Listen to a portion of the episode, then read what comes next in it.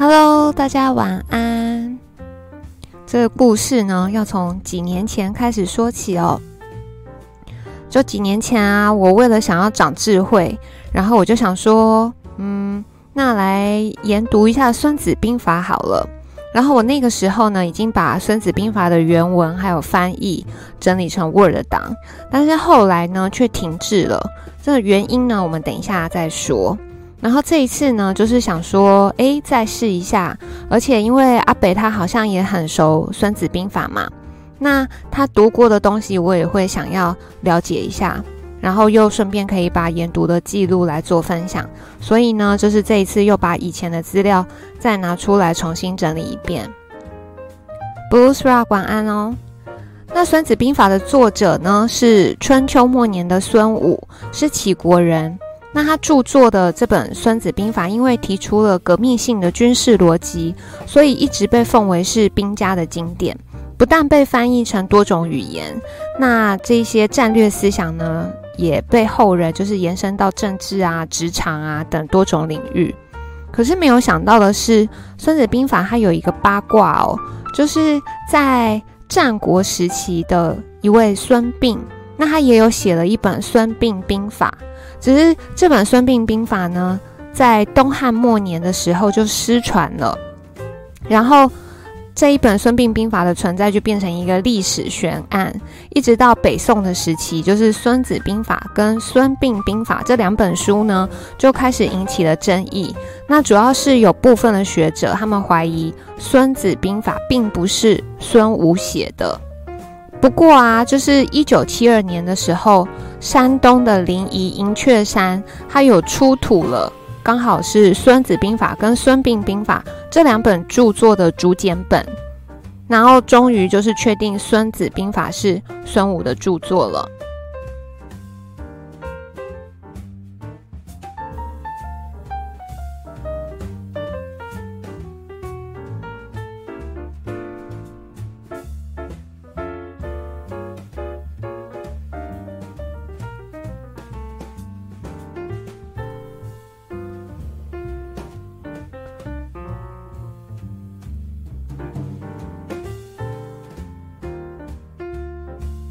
诶，今天的音乐好，关小声一点好了。哦 Goro 晚安。好，我们来看一下今天的 agenda 哦。那会先介绍就是我参考的版本，然后篇名跟篇序。那今天主要要讲的就是，因为《孙子兵法》有十三篇嘛，我们今天要讲的就是第一篇的记，然后最后做一个结论吼。好，那其实想要研究《孙子兵法》的人啊，第一件事会遇到的就是版本的问题，因为这毕竟是一本距离现在已经两千五百多年以上的著作哦，然后已经有很多人研读过，并且有自己下的注本，比如说像曹操他也读过，然后有了《曹注孙子》这一本。然后现代文啊，也有很多把《孙子兵法》延伸到职场啊等其他领域的著作。然后每一本就是在讲《孙子兵法》的书，基本上就是都会有一段原文，然后再加上中文的注释。但是呢，如果仔细去比对不同的版本中的原文的话，就会发现，诶，怎么光是原文就已经长得不太一样了。那《孙子兵法》是用呃，隶书撰写的，然后又是文言文，所以就是呃，即使只有一字之差，那翻译出来的可能就会天差地远。那几年前呢，我就是停滞的原因，就是因为我没有办法确定哪一个版本才是对的，所以就是那时候即使我已经整理成 Word 档了，但是就是没有办法下定决心去研读它。就你们知道姑姑我有强迫症嘛，我不想要一开始就读错。然后没有想到几年以后，居然就是让我找到我觉得可以相信的版本了。那以下就是我选用的三个版本。第一个呢，就是竹简本，那就是孙武本人著作的。那呃，如果要找最原始的《孙子兵法》版本，当然就是看竹简本的内容是最精确的。只是因为出土的竹简本是用毛笔蘸墨书写的，然后又年代久远了，所以就是已经有一些字迹已经模糊啊，或者脱落。那呃脱落的部分啊，就是就是后代人去解读，然后补足的。再来呢，呃，我要介绍的这一本是《孙子兵法论证》，然后这个呢是我目前找到最贴近竹简版内容的著作。我觉得这一切真的都是因缘际会，因为几年前的时候啊，我并没有找到这一本。然后这本《孙子兵法论证》呢，它是在一九九九年的十一月，它出了第一版，总共大概有一百多万字哦。然后二零一六年的时候呢，它又有一个再次修订版。那全书的话，差不多是一千四百页。一千四百页是什么概念呢？就呃，平常一本书的页数大概是两百到两百五十页，所以一千四百页就差不多是七倍哦。那为什么这本书的内容这么多呢？因为就是朔雪寒先生，也就是作者，他用的是辩论式的做法，找了非常非常庞大丰富的资料，然后运用逻辑来找答案哦。所以就是在书里面不但可以看到孙子兵法的部分，然后还有作者他为了求证，他收集了宋朝以前所有孙子兵法相关的引文，还有孙子相关的记载以及论述，囊括了整个先秦的文献，然后比比对了众多版本的孙子兵法。那像是除了竹简本，还有曹注本，就是我们刚前面讲的曹注孙子，还有五经本、会注本、四库本、孙教本，就是他比对了这么多的版本，然后其实为了就是能够真正了解孙武先生他所写的。而且不止这样吼，就是呃，朔雪寒先生呢，他还有去解读文献啊，然后去思考、去写，以及要统计整个先秦兵书的用字规律，因为我们毕竟不是那个朝代的人嘛，所以呃，到底用字的习惯啊，有一些古字啊，或者是书里面所提到的车、马、屠、奴的次数，然后他们是怎么样计算的等等，然后还要统计整个东周时代关于战争的细项资料，包括各场战争的耗时啊、动员人数啊、使用兵种啊，以及重新考证当时的军事制度，还有国际情势。就是我本来都觉得我自己是强迫症，但是后来就是研究到这位老师，然后他为了孙子兵法所做的事情，我都不敢说我自己是强迫症了，因为我觉得他绝对是强迫症，强迫症中的强迫症哦。那呃，作者朔雪寒先生，这是他的笔名，我只知道他是台湾人，就是他的年纪呢，我也不是很清楚，我估算啊，大概就是差不多五十上下吧。那他长期从事的是人工智慧、军事理论、历史、预测科学、语言学、哲学研究。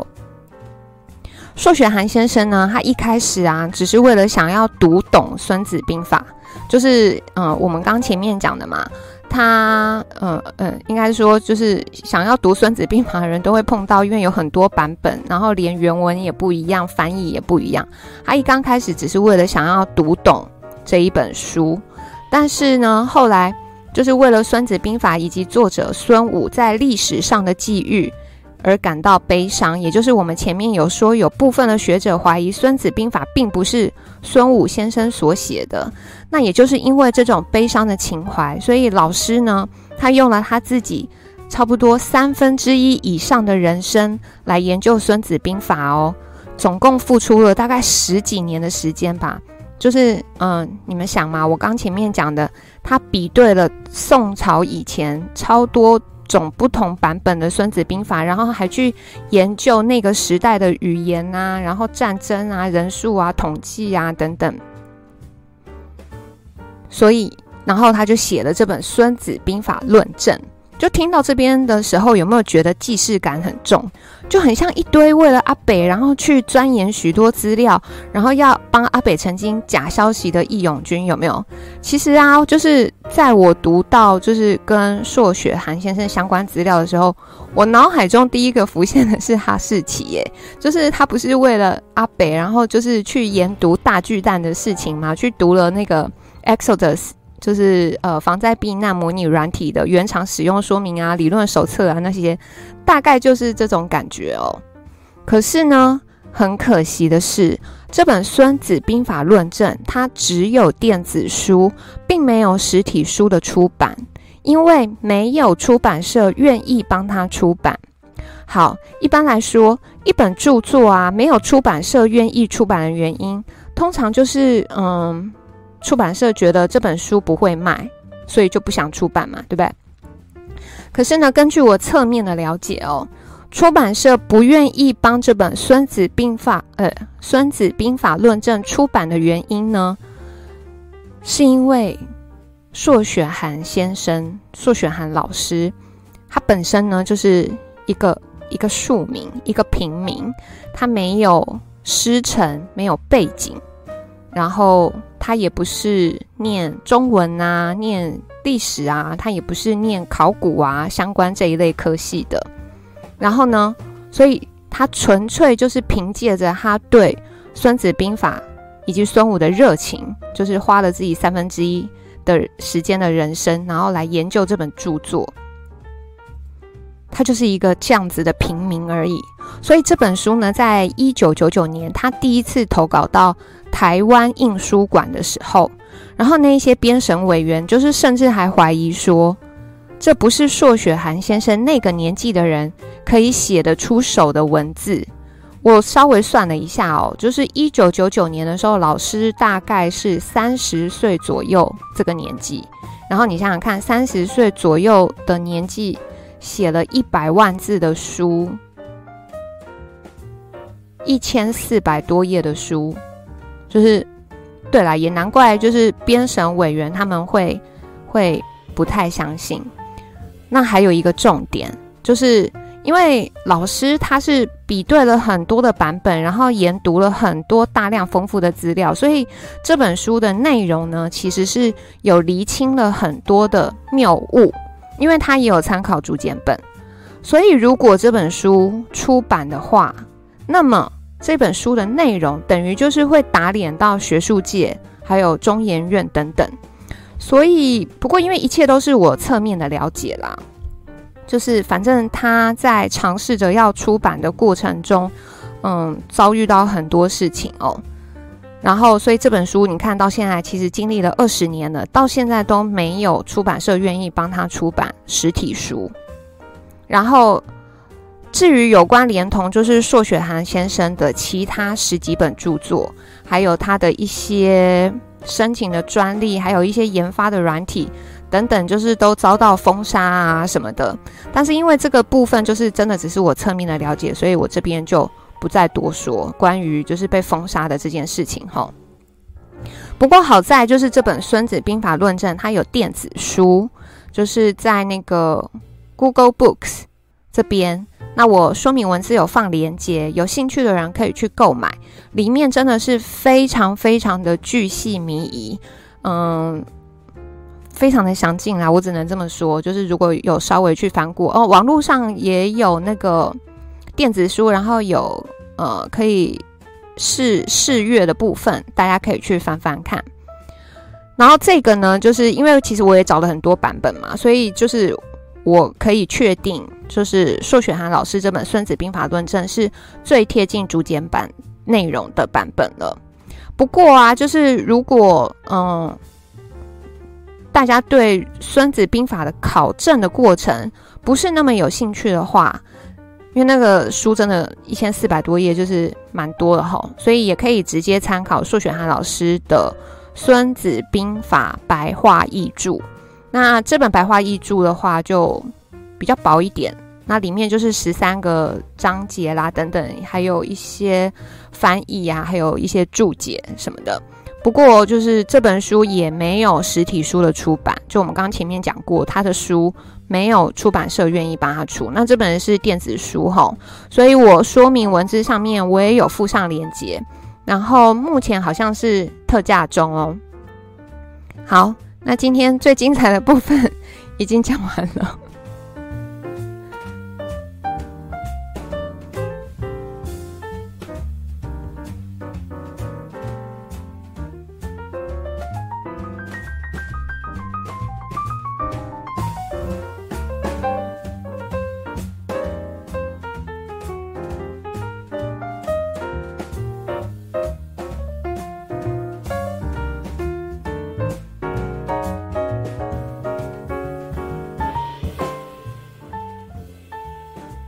沙漠风暴晚安哦。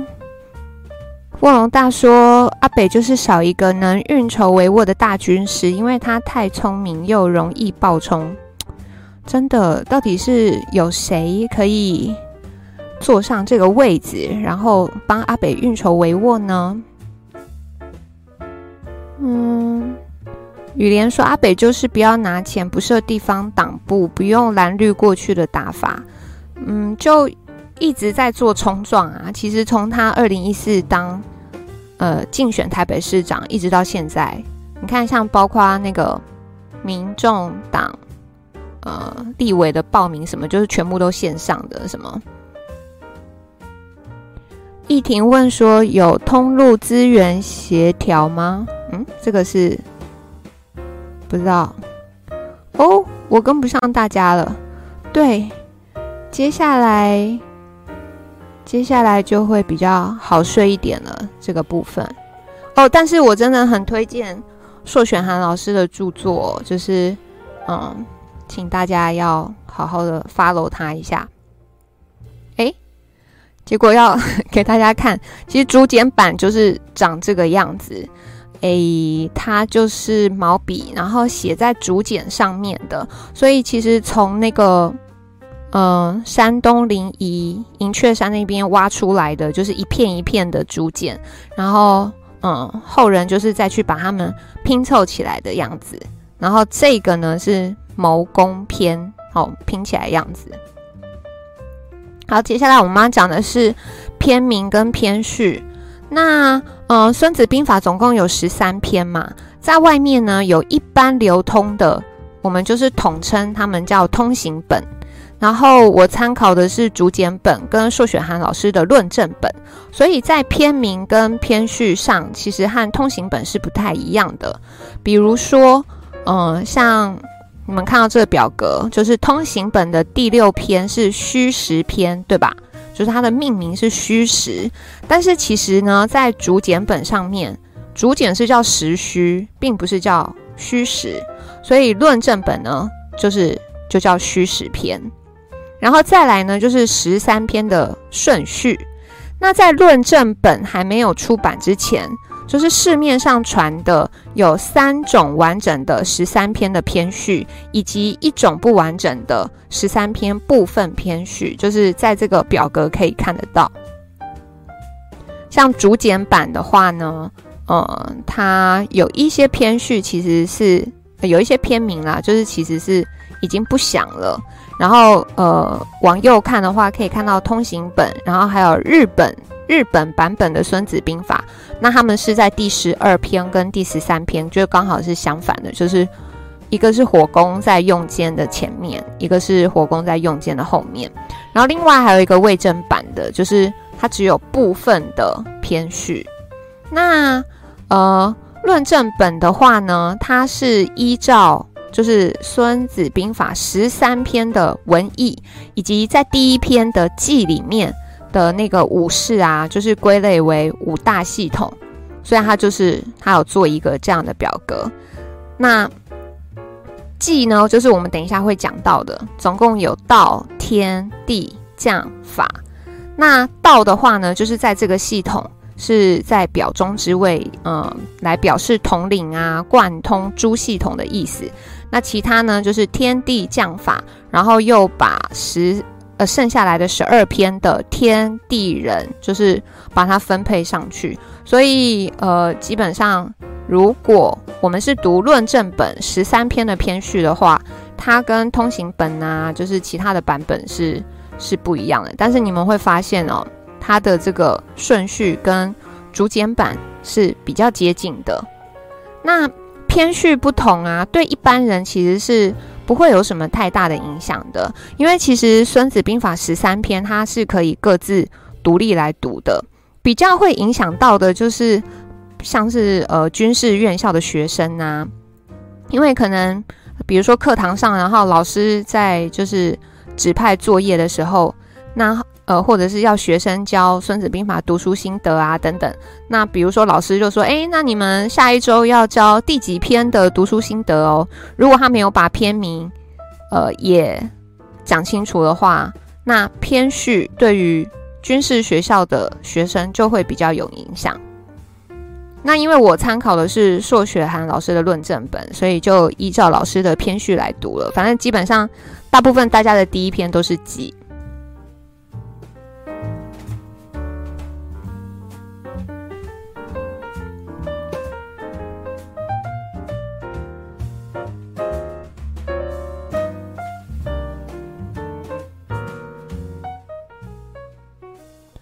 郭如说竹简版很像武功秘籍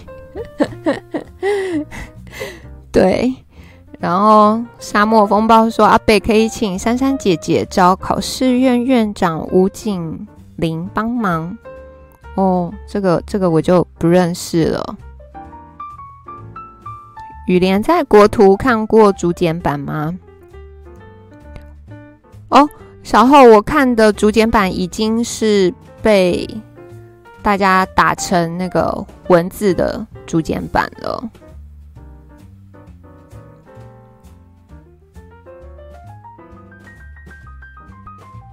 老包，老包是谁？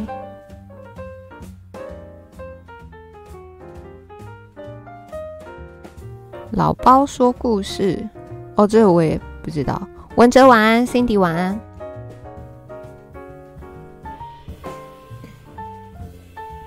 M 大说西点军校也读孙子兵法，对哦，就好像军事学校都会把这个当作是一个必读的文物。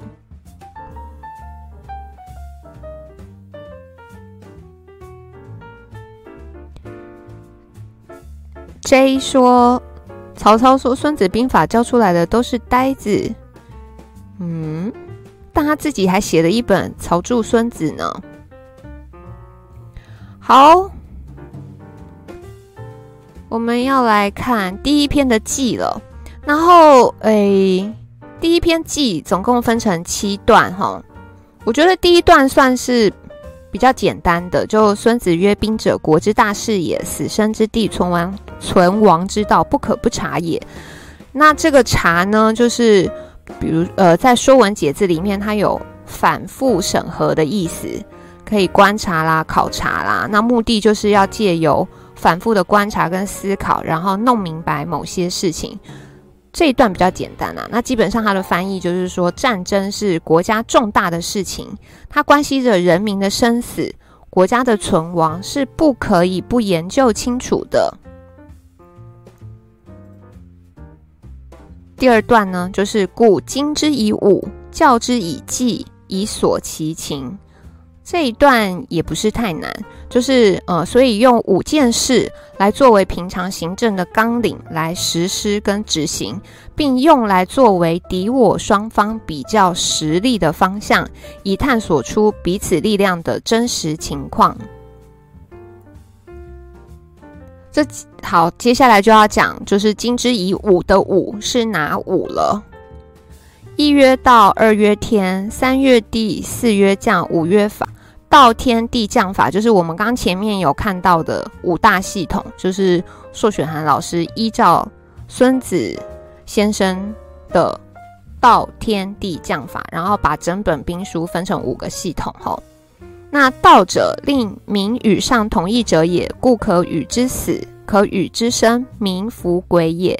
所以像这个民弗归也，就是嗯，如果有去做比对的话，就会发现竹简本跟论证本都是民弗归也，但是看通行本呢，它是就是原文的部分，它是写民不畏为也。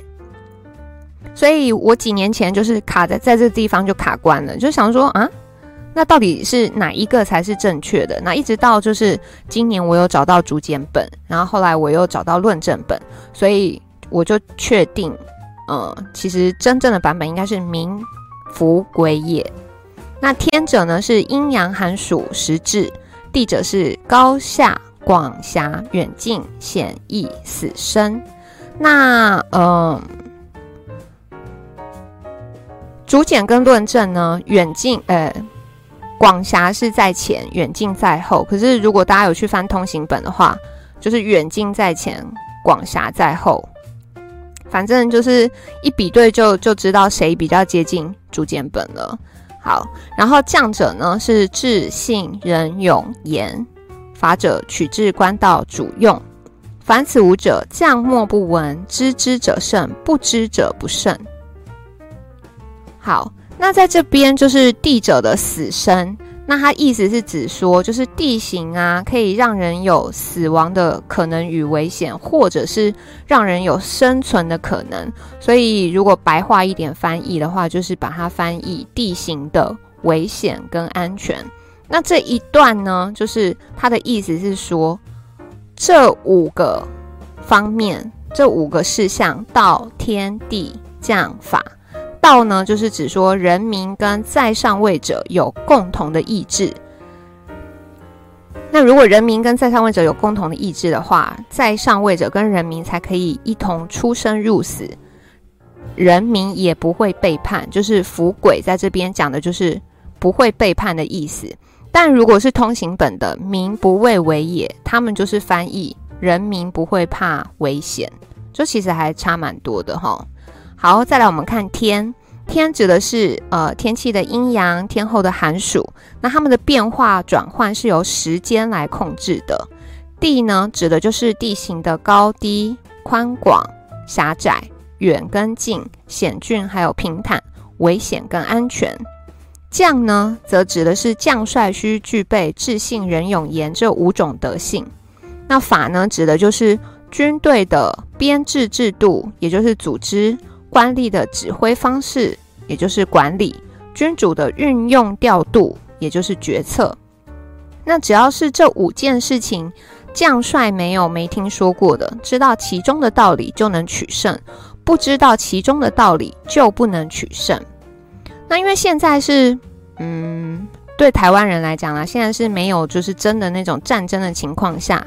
但是《孙子兵法》的逻辑其实是可以拿来做延伸的哈，比方说。道，我们就可以把它延伸为 leadership 领导力。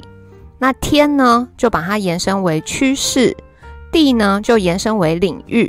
所以我现在来举一个例子哦。如果呃，今天你想要做生意、投资，你想要买股票、买房子等等，那你就可以利用《孙子兵法》这个逻辑，然后来延伸思考，就是你投入的时机点对不对？是不是正在走行情呢？然后你投资的是不是你熟悉的领域跟环境，就可以用这个来做，帮你一起做评估哦。那这样的话，就是比如说你今天是主管，或者是呃你自己创业，你当老板，你有没有可用之人？你的属下或者是员工有没有呃符合智信仁勇言的德性这样子的人？那你有没有授权给他呢？至于法，就是。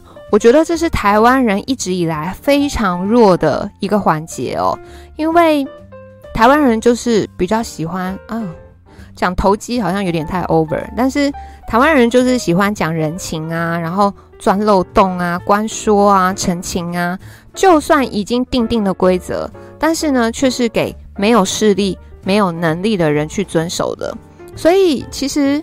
嗯、呃，拿台湾跟欧美啊，比方说荷兰啊、美国啊，其他国家来比，就是法治这一块，在台湾的确是非常的，嗯、呃，应该是说相对弱。我有时候都想啊，如果呃台湾人对于法治的观念以及就是那个遵守的程度，可以比照欧美这个规格的话，那我们现在是不是会进步比较多呢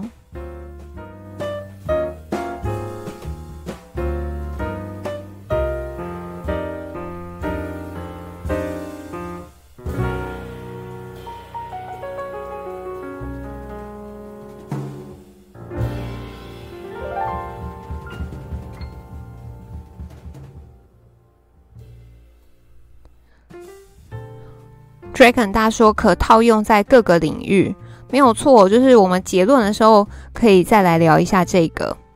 然后就是我们楼又歪了吗？大家大家不知道聊到哪里去了。嗯，对，但是因为就是直播听这个就很好睡啊，我自己也很清楚，所以这个真的要非常有兴趣的人才。才会就是花心思去听，但就的确里面是有很多智慧啦，所以我是觉得还蛮值得研究的。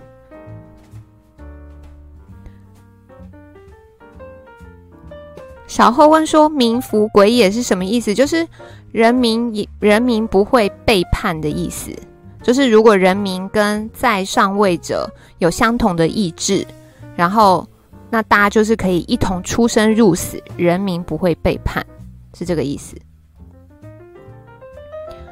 好，再来，故教之以计，以所其情，曰主孰贤，将孰能，天地孰德，法令孰行，兵众孰强，士卒孰练，赏罚孰免，吾以此知胜败矣。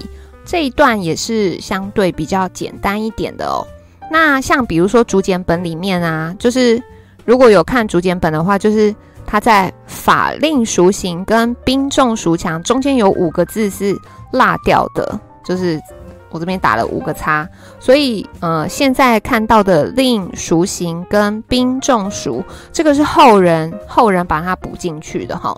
那这一段的意思就是说，我们刚前面讲到了道天地将法，对吧？然后如果用这几个事项来作为敌我双方比较实力的方向的话，然后来探索出彼此力量的真实情况。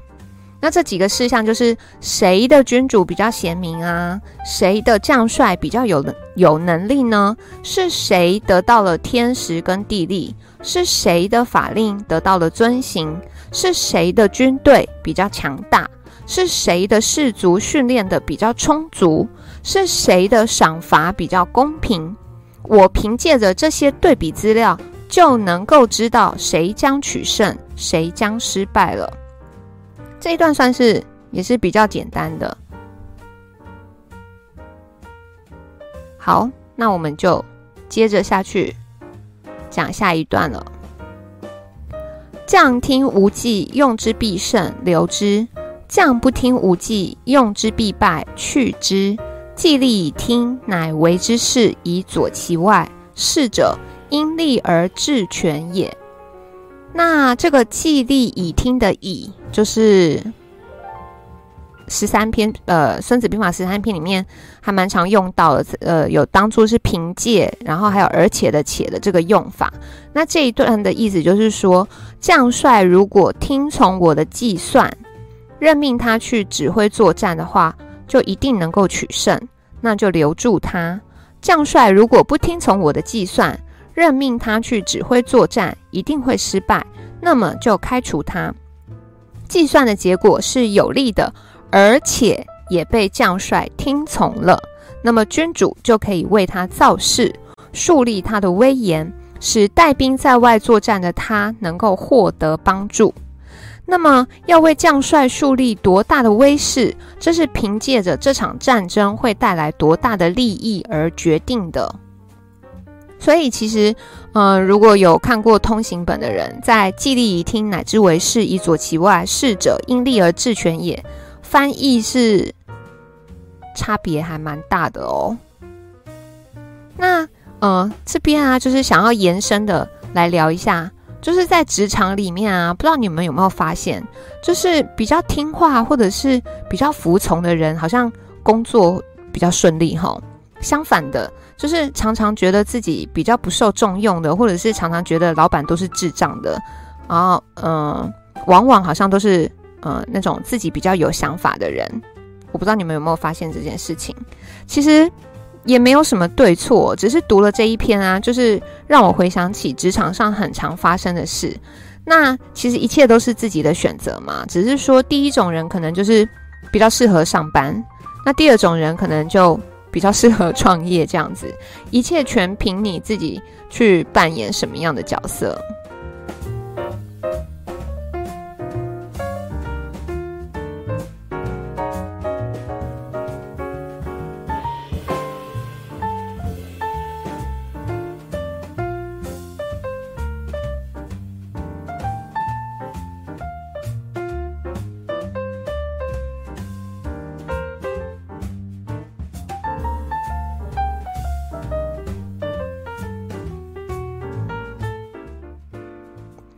好，这边小后有讲到、哦，就是太有主见的不会被重用。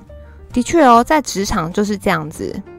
所以如果就是嗯，大家是打工领薪水的，看完这一篇呢，可以刚好来思考一下，就是上班的时候应该是一个什么样的情境。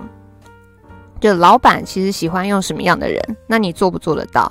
但如果就是你本身的性格，或者是你你真的觉得你的才能超好的什么的，呃，如果你常常觉得呃自己的 idea 不被重用啦，或者是真的觉得老板都是智障，可能就是真的要考虑换公司，或者是要自己创业。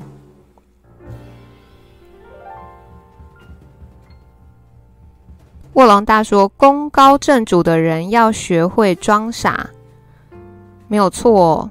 看那个阿北，就是二零一七年世大运的时候，那个总统样都出来了，所以就开始被狂攻猛打吼。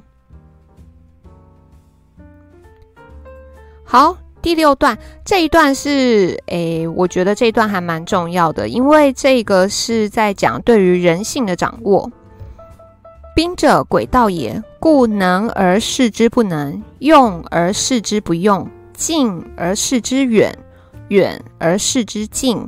故利而诱之，乱而取之，实而备之，强而避之，怒而饶之，攻其无备，出其不意。此兵家之盛，不可先传也。其实，呃，如果是用字面上来看这一段的话，也不太难懂吼。那它的翻译就是，军事行动是一种违反常规的行为啊，因此有能力反而要显示出没有能力的样子。运用了，比如说运用了某种技巧，你反而要显现出你没有运用的样子。你明明就是要接近敌人，但是呢，你反而要显示出远离的样子。而你远离了敌人，但你反而要显示出你是在接近他的样子。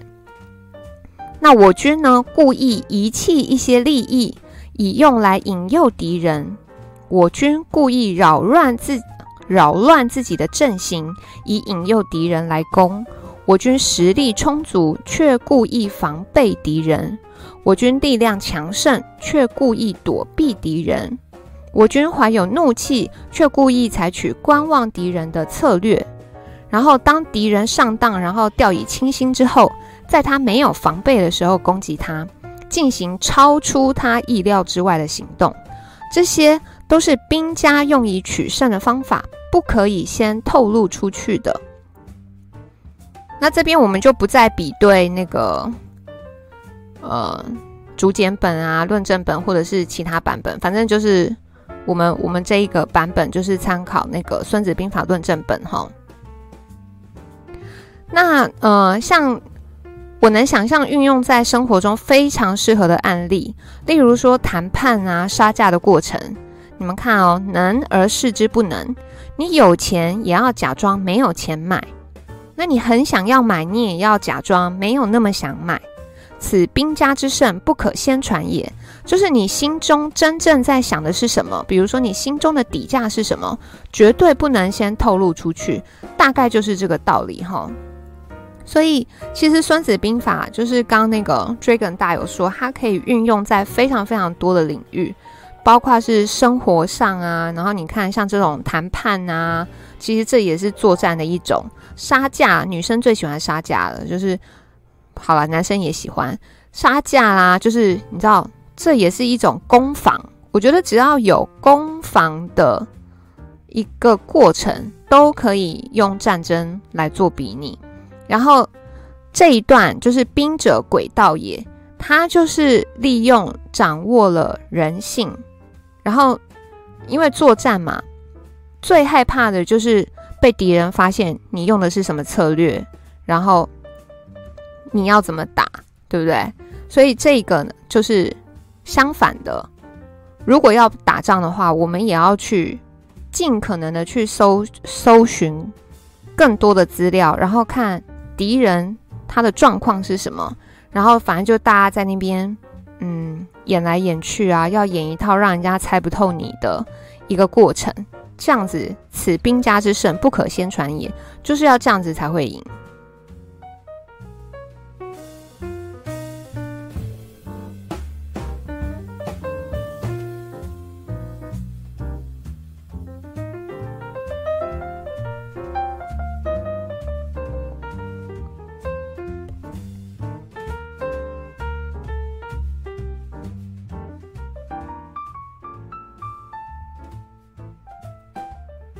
哦，所以大家已经开始在运用《孙子兵法》了吗？卧龙大说：“烟粉就是太懂兵者，诡道也。”然后 Blues Rock 台独论的那些人不懂兵者，诡道也。抹红抹黑就是诡道。美中贸易战。孙子兵法可以拿来杀价用，可以哦。哦 Ben 晚安。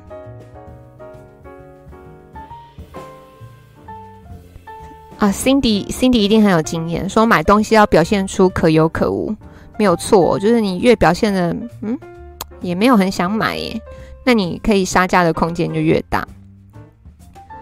狗肉狗肉都上网买哦，如果就是有跟那个卖家有聊到的话，就是也可以假装不想买的样子。好，最后一段，夫未战而谬算胜者，得算多也；未战而谬算不胜者，得算少也。多算胜，少算败，况无算乎？吾以此观之，胜败见矣。那这一段的意思是说，就是在还没有开始作战之前，我方在庙堂，就是庙堂，反正就是古时候他们都会有这样的一个地方。那要嗯出征之前，都要先在这个地方，比如说讨论啊，然后要去做精算啊等等。所以就是我方在庙堂庙堂中，对敌我双方的实力进行比较。那如果计算出来的结果是胜过敌方的，那我方得到的筹码就比较多；计算的结果是没有胜过敌方的，我方得到的筹码就比较少。筹码多的取胜的几率就大，筹码少的失败的几率就大，更何况是没有任何筹码的呢？我用这个方法来观察战争，胜败就已经显现出来了呀。我觉得就是第七段啊，这一段基本上是这一篇记的精髓了，因为基本上呢，这就是在讲平常用脑程度的多寡了。那因为呃，反正就是《孙子兵法》可以运用的领域非常广，除了商场啊、职场啊、日常生活啊、谈恋爱啊，甚至包含情绪管理啊。就还记得我们在那个提升 E Q 的古墓派心法那一集也有提到，就是你如果可以先事先去设想所有会发生的状况，就是那一些状况都被你算进去了，那么你多给一点包容，你就不会那么容易发怒。我记得那一天就是在聊天室里面就有人提到说，他只要开车在路上遇到三宝，他的 trigger 就开了。那我觉得这有一个很好的解决方式，就是比如说你可以预设你每天会遇到三个三宝，那今天如果你只遇到一个，那你就会发现嗯还好嘛，才遇到一个也没那么好生气了，大概是这个大概是这个意思。那但是呢，就是我说句实在话，因为要一直用脑啊，就是你什么事都要先去计算，会是非常非常累的一件事情。我知道有的人很喜欢，而且他很擅长，就是先去算，先去把一些状况都算进去。其实我觉得如果你们仔细观察的话，基本上如果是职场的位阶越高的人，然后或者是呃政治人物，就是他们这样子的能力都会比较强，你们有发现吗？但我个人就没有办法，我个人就是特喜欢放空，就是什么事如果都要先去算、先去想、先去算，对我来讲就就太累了。但这一段这一段我觉得是呃记，就是第一篇记这一篇的精髓，就是让大家知道说，嗯，其实今天不论是只有在呃真的遇到战争了，在平常的各个领域，如果都可以先做学者啦，都是可以先学着做计算的话，那么人生的失败就会少一点。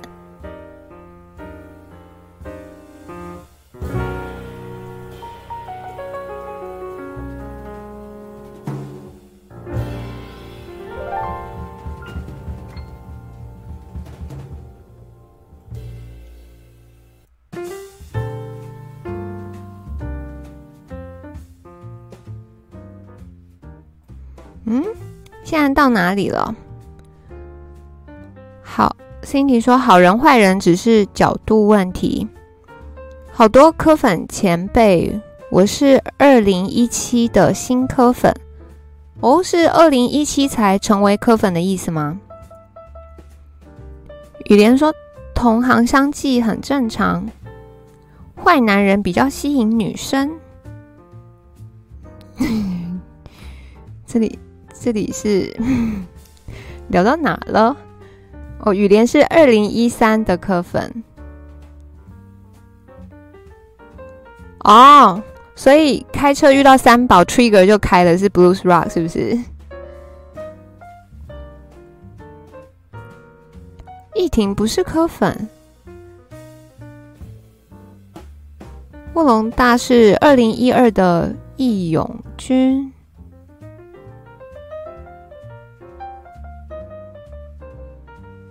哦，这个是 Dragon 大说阿北也是哦，事情遇到了再说，不会去算太长远的事。雨莲说阿北这样务实的男人不容易讨女人欢心。哎，可是我说真的，就是如果是老公的话，不就是要找这样的男人吗？第一就是他非常认真的在他的工作领域这一块，第二就是他把那个存折啊、本子、印章全部都交出去，然后也不会有绯闻啊，不会在外面跟女生乱搞啊什么。老公不是就要找这种最好吗？对，我们楼又歪了，没关系。凤笑是二零一三的科粉。O G T 超讨厌影梦，我我好难 follow 林影梦。对啦，唯一的缺点就是可能他家事没有帮忙，然后小孩没有帮忙带，所以如果碰到这样的人就要取舍了。就是你希望你老公是呃可以在家里帮你带小孩，然后会帮你做家事，但是他外面可能有女人。好了，这好烂的例子哦，算了，我不要讨论这个。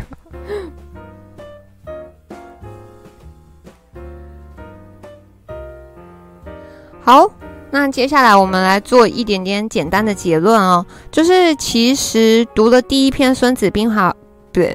兵法以后会发现，在战争里面啊，除了在上位者能否让人民与其有同样的意志之外，很重要的就是还要天时地利的配合，然后再加上将领的领导力，以及对于组织中的管理跟决策是否严谨。那还有一个非常非常重要的因素，就是对于人性的掌握是决胜的关键点之一，也就是人的因素。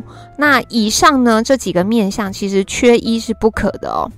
那对我们来讲啊，就是好啦，对我个人啊，对我个人来讲，学习到新的道理很简单，可是呢，要把它变成是自己信手拈来的东西，才是最困难的地方哦。那我们在那个破解生命的意义那一集，就是有有有讲到方法嘛，就是呃，人生就是需要探索，然后学习跟练习。那像比如说呃，读孙子兵法就是一种新的探索，然后我们从里面学习到了一些道理，然后接下来呢就是要想说要怎么样练习了。那我觉得最好的方式呢，就是把学到的道理，然后去跟生活上遇到的事情去做一个连接，做一个比对，然后嗯，有点类似，你知道英文叫 role play， 就是有点类似像角色扮演，就是呃，应该是讲情境情境的扮演，然后要去做一些那个叫什么攻防的练习。然后还是用例子来讲好了。比方说我们刚前面学到能而示之不能，用而示之不用，那就可以假设，比方说你今天碰到要杀价的场合好了，或者是要谈判的场合好了，然后对方会出什么牌，那你手中有什么牌，然后就可以先做一个沙盘推演，然后你要怎么演啊什么的，就是像这种呢就可以先做练习，在你的脑海中做练习。那多练习几次以后你就熟悉了，那熟悉了以后就是你真正学会了。这是我我个人对于人生的学习分享给大家。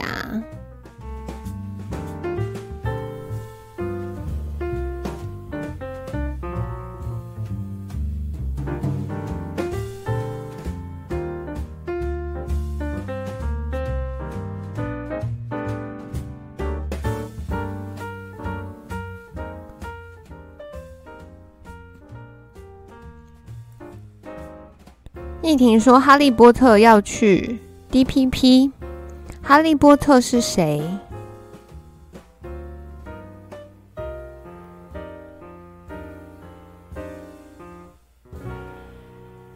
嗯，现在到哪里了？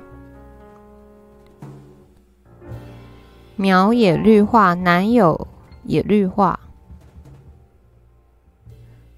哈尼说刚才突然电话会议哦，可以听重播啊，没关系。但今天的就是还蛮蛮严肃的。Goro 说会努力探索寻找网路美女。有我，我上次有帮你鉴定那个，哎，那个叫泱泱，是泱泱吗？我有点忘记她的名字了。长得很可爱呢，眼睛好大好圆。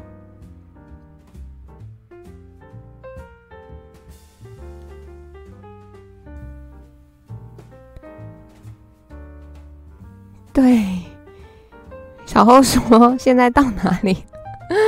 对，我完全跟不上呢。J 说温妮比较正，这都是新时代的妹吗？完全都不认识。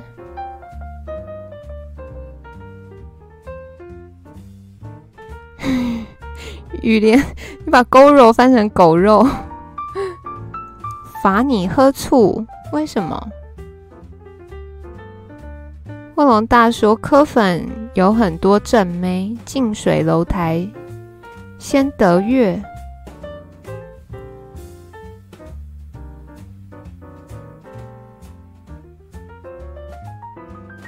雨莲去哪儿发卫生纸？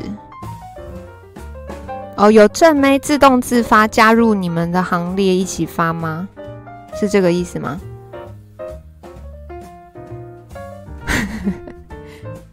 哦，勾肉不在台湾吗？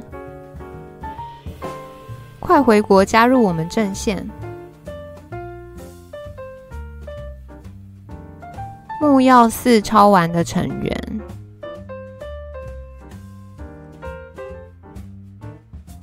眼看他起朱楼，眼看他宴宾客，眼看他楼塌了。我完全一个看不懂呢。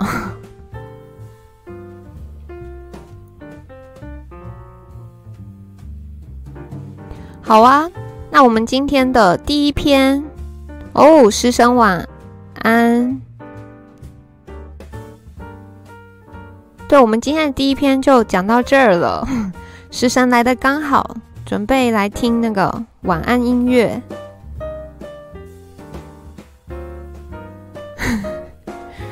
没有，真的看大家写的跟不上。哦，没关系，因为姑姑本来脑波就不是很强。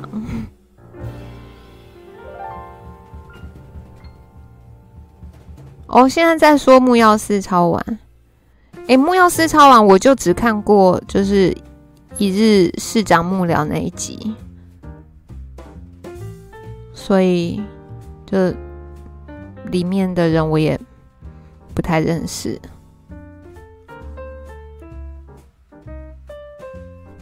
木曜要收摊了吗？有哦。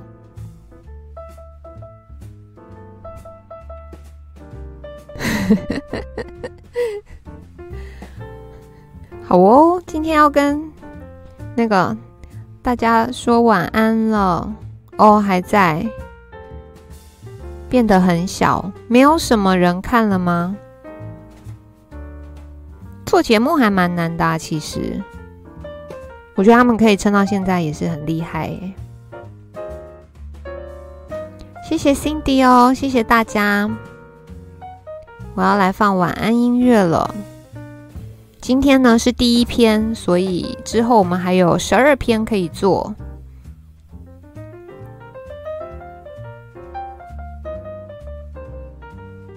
对啊，做节目还蛮烧钱的。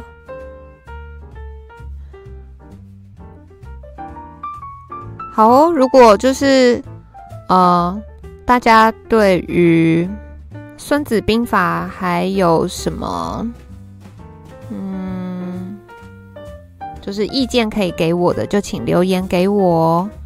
然后对，就是这边结尾呢，还是要特别讲一下朔雪涵老师的《孙子兵法论证》，就可以 Google 去查就有了，就是真的是。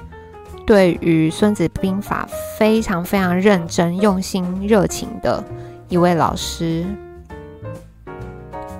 那么我要来放晚安音乐了，感谢大家，晚安哦，拜拜哦。哦，礼拜三预告一下，礼拜三向长会来哦，向长要来跟大家做《向台北的风景》第二集。好哦。师生晚安，龙大晚安，哦，张豪晚安哦，谢谢大家，卧龙大晚安 ，J 晚安，小厚晚安，礼拜三我们见哦，拜拜。